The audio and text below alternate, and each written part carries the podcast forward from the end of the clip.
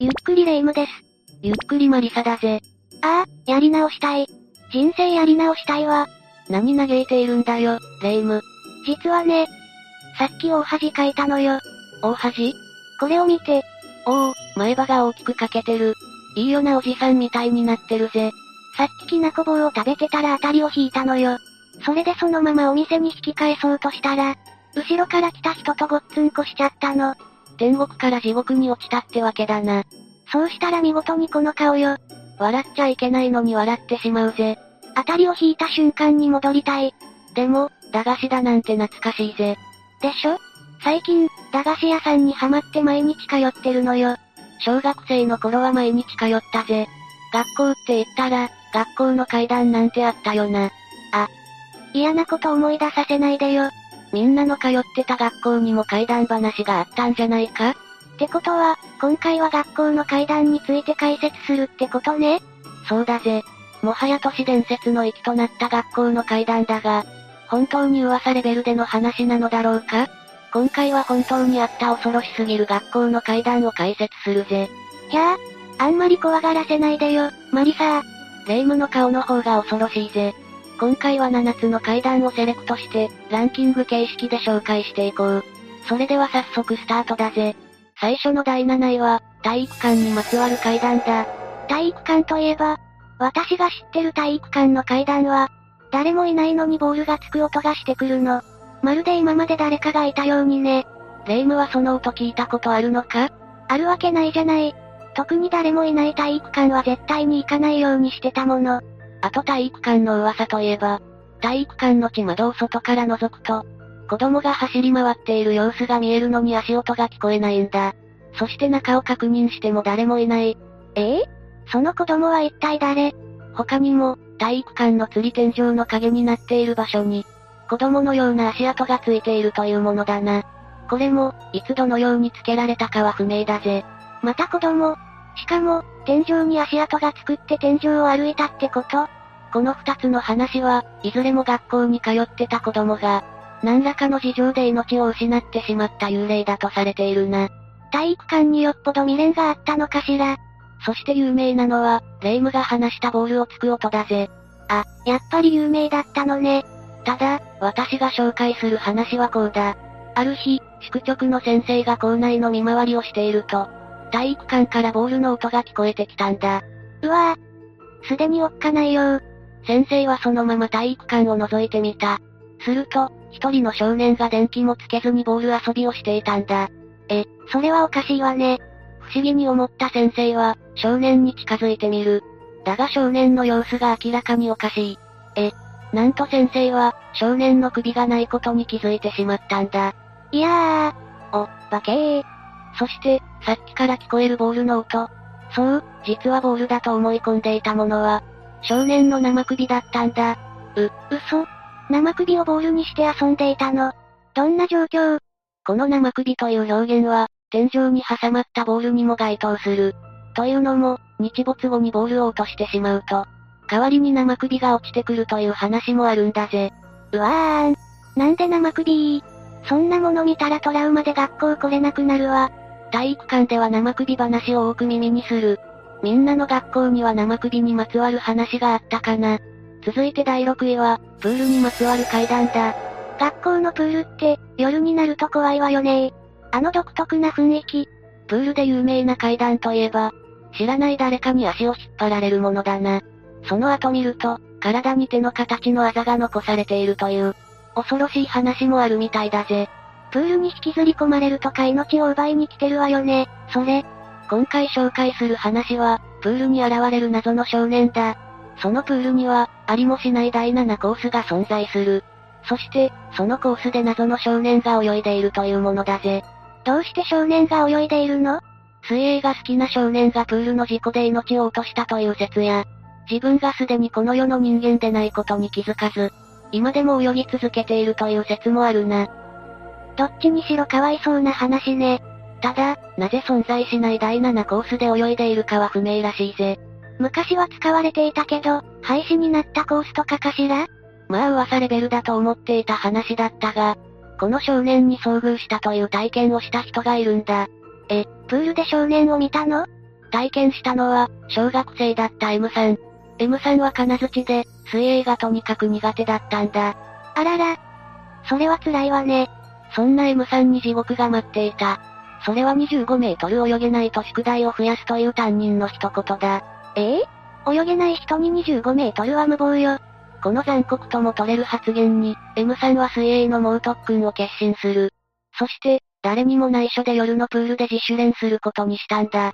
特訓するのは偉いけど、何も夜のプールを使わなくても、 M さんには夜のプールよりも宿題の方が怖かったんだな。どっちも怖いわよ。そして、M さんが水着に着替えてプールに入ろうとした時だった。バシャバシャ、と水が弾く音が聞こえてきたんだ。少年の幽霊ね。少年は、優雅にプールで泳いでいたそうだ。そして、その泳ぎは完璧だった。なんといっても、フォームの綺麗さや息継ぎのタイミング、そして滑らかで素早い泳ぎ、どれをとっても見事なものだったらしい。それは、見とれちゃいそうね。 M さんはただ黙って少年の泳ぎを見ているだけだった。だが、少年がプールから上がった時に、影がないことに気づいて幽霊だと分かったそうだぜ。少年は、本当に泳ぎが大好きなのね。悪さをしない幽霊なら、ちょっとありかも霊夢も少年に泳ぎを教えてもらえばいいじゃないか。えっと、それは遠慮しようかしら。次は第5位、夜に動き出す二宮金次郎像だ。二宮金次郎像。懐かしいわね確か、夜に動き出すって噂があったっけ最近はあまり見ないけど、以前はよく学校にあった銅像だよな。時代にそぐわないなんて声があるそうよ。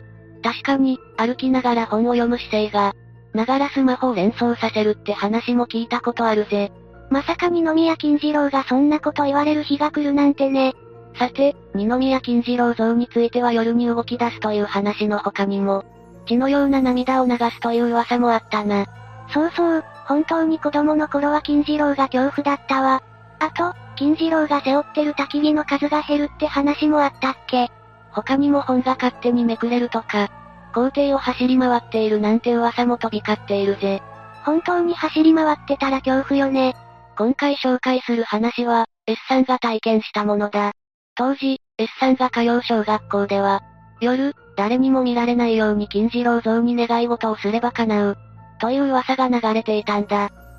それいいなぁ。しかし、反対に誰かに見られたら呪われるという、恐ろしいおまけもついていた。す、素敵なおまけね。そして S さんは、当時片思いをしていた男子との恋愛祈願のために、夜、金次郎像の前に赴いたんだ。 S さん本気で彼が好きだったのね。しかし、S さんは金次郎像の異変に気づく。よく見ると、本に一枚の紙がテープで貼り付けられていたんだ。一枚の紙、気になった S さんは、紙を見てみた。すると、こんなことが書かれてあったんだ。校長先生を殺して、怖い。まさか恨みの文書だったの。これを見た S さんは背筋が凍った。だって、この紙に書かれてあった校長は、すでに1ヶ月前にこの世を去っていたからだ。校長先生、もうこの世にいないってことってことは、金次郎像が願いを叶えてくれた。その紙は、子供ではなく大人が書いた筆跡に見えたそうだぜ。ってことは、学校の先生が呪いの文章を金次郎像に託した。もしかしたら金次郎像は、夜中誰もいないところで、願いを叶える旅に出ているのかもしれないな。次は第4位、トイレの花子さんだ。ああ、学校の階段の王道よね。花子さんは、知らない人はいないんじゃないかというくらい有名な存在だよな。確か、3階の校舎の3番目のトイレのドアを3回ノックして、花子さんいますかって尋ねると、はいって返事が返ってくるってやつだったわよね。霊夢、怖がりながらも結構詳しいよな。こう見えて、学校の階段の映画やアニメを見てたからね。好きなんじゃないかよ。花子さんは、おかっぱ頭の少女で、白いシャツに赤いスカートがトレードマークだな。さっきレイムが言った方法で花子さんを呼ぶと、ドアが開かれて花子さんに引きずり込まれるという、恐ろしいオチが待っているぜ。花子さんを題材したものって多いけど、恐ろしい中にも親しみやすさもあるから不思議よね。確かにな。花子さんに関しては、地域によっても噂が違うんだぜ。そうなのそもそも花子さんのルーツを知っているかルーツ花子さんがどうして生まれたかってこと花子さんは、意外にも悲しいルーツが多いんだ。例えば変質者にさらわれて3番目のトイレで命を奪われたとか、父親に襲われてこの世を去った、福島県にある図書館の窓から落ちて命を落とした、なんていう話があるんだぜ。どれも辛すぎる話ね。そんなに悲しいルーツがあったなんて、さらに、生前の花子さんの本名までわかっているんだぜ。例になる前の花子さんってこと本名は、長谷川花子。1879年生まれらしいぜ。具体的すぎる。あと、卓球部に所属しており赤と青の色が好きで、嫌いなものは牛乳と白色なんだそうだ。すごい。そう聞くと本当にいたみたいな錯覚に陥るわね。しかも花子さんは、花粉症だったという噂もあるぜ。はわは。やっぱり花子さんってどこか憎めないわ。さっきマリサが言ってたけど、地域によって花子さんの噂が違うって言ってたでしょそうだな。それ、聞かせてほしいわ。これに関しては、みんなにコメントをもらおうと思っているんだぜ。確かに、より詳しい地域別の花子さんが知れるものね。みんな、よろしく頼むわよ。では、ここからがベスト3だぜ。第3位は、赤い髪、青い髪だ。ああ、これも有名な学校の階段よね。確か、トイレを済ませたら髪がどこにもなくて焦ってると、赤い髪はいらんかね。青い髪はいらんかね。って聞こえてくるの。すでに髪がないっていう状況も絶対絶命だよな。それで、レイムはその先を知っているか赤い髪って答えると体が血まみれになって命を奪われるのよね。そして青い髪って答えると血を抜かれてしまうの。そう、赤い髪と答えても青い髪と答えても、どちらも結末はバッドエンドなんだ。救いようのない話よね。地域によっても伝承が違うが、中には白い髪というものもあるそうだぜ。白い髪。まあ、普通は選択肢に白い髪があったら、迷わず選んじゃいそうだけど、白い髪って答えたらどんな結末が待っているのどうやら便器の中から真っ白な手が出てきて、中へ引きずり込まれるそうだぜ。それもバッドエンドすぎる。この赤い髪、青い髪は、あのトイレの花子さんよりも、古くから伝わる怪談話なんだ。へえ、そんなに昔から語られていた話だったのね。最初に広まったとされるのが、1930年代の奈良市らしい。どうやら赤い髪、青い髪が生まれた経緯として、学校のテストに答えられないと恐ろしい目に遭う。という恐怖感から、この階段が流行したそうだぜ。それが答え次第で恐ろしい最後が待っている。怪談話に派生していったってわけね。ちなみに赤と青だけじゃなく、赤と白の場合や、赤と紫という地域もあるぜ。それに髪ではなく、マントや舌というパターンもあるが、オチは髪の伝承と似たものだな。とにかくオチがどれも助からないっていうのは分かったわ。この階段の何が怖いって、どこからともなく聞こえてきた声に対して、絶対に答えなきゃいけないってところが絶望感を与えるわよね。ああ、この質問が聞こえたら最後だからな。一人で入るトイレこそ恐ろしいものはないぜ。続いて第2位は、音楽室にまつわる階段だ。音楽室も有名よね音楽室に飾られた音楽家の肖像画にビビった思い出。そうだな。よく肖像画の目が動いたというものや、絵の配置が変化していた。夜になると肖像画が動き出すという噂があったぜ。そうそう、ベートーベンやバッハみたいに、怖い顔をしている肖像画は見れなかったなぁ。いろんな噂が出る音楽室だが、それでも音楽室で怖い思いをした人も多いんだ。実際に体験した人がいるってこと。今回は、H 君が体験した話を紹介しよう。H 君の学校では、音楽室に幽霊が出るという噂があった。しかし H 君はそんな話などまるで信じていなかったんだ。ああ、あるあるよね噂だけで本人が体験したって話を聞かないし、ある日の放課後、H 君は一人で音楽室に乗り込んだ。しんと静まり返った音楽室内。異変など何もない様子に、H 君は半ば安堵した。ああ、ドキドキしちゃう。するとどこからともなく、あははは、ふふふ、という女子生徒のような笑い声が聞こえてきたんだ。誰この笑い声は廊下にいる人の声だろう。最初、H 君はそう思い込んでいた。だが、あることに気づいてしまったんだ。何よーこの音楽室は、防音処理が施されているため、外界の音が完全に遮断されているということだよ。そ、そんな。じゃあ、聞こえてきた笑い声って、この真実に気づいた H 君は、冷や汗をかき始める。だが、無情にも笑い声はだんだん大きくなっていくんだ。誰かが音楽室に潜んで H 君にいたずらしているって、可能性はないのよね。 H 君もそう思ったが、室内には誰も隠れる場所なんてない。じゃあ、お化け。あははは、ふふふ。笑い声は次第に大きくなってきた。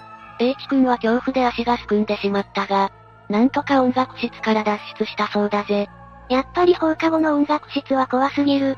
やはり他の教室より防音処理がされているから、幽霊が集まりやすくなっているのかもな。では最後の第1位は、理科室の階段だ。やっぱり来たわね、理科室。理科室といえば、動く人体模型でしょ。そうだな。ただでさえ、見た目も気持ち悪い人体模型が動いたら、トラウマレベルになってしまうぜ。確か人体模型に何が欲しいって聞いたら、内臓が欲しいと迫ってくるんだったわよね。ああ、他にも人体模型を壊してしまうと、壊れた部位と同じ場所を怪我してしまうという、恐ろしい噂もあるんだぜ。ひえー、人体模型の恨みってこと実際に、T 君が体験した話を紹介しよう。T 君は理科室で顕微鏡を使った授業を受けていた時、授業そっちのけで友達と遊んでいたんだ。うんうん、男子にありがちよね。すると、友達が何かの拍子で T 君を突き飛ばしてしまった。あらら。元気がいいこと。 T 君はそのまま人体模型に向かって倒れてしまう。だが、特に T 君に怪我もなく、人体模型も壊れた箇所は見当たらなかったんだ。よ、よかった。だが T 君は気づいていた。T 君の持っていた鉛筆の先が、人体模型の胃に突き刺さってしまったことに。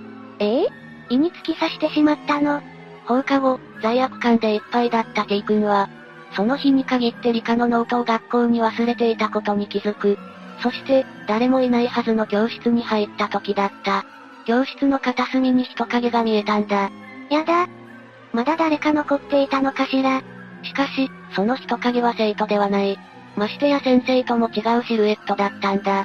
じゃあ、その人影は一体ま、まさか。そう、T 君を付け狙うような人影は、昼間 T 君が倒した、あの人体模型だったんだ。いやー、もしかして復讐しに来たんじゃ。人体模型は T 君に近づくとこう言った。一緒になろう。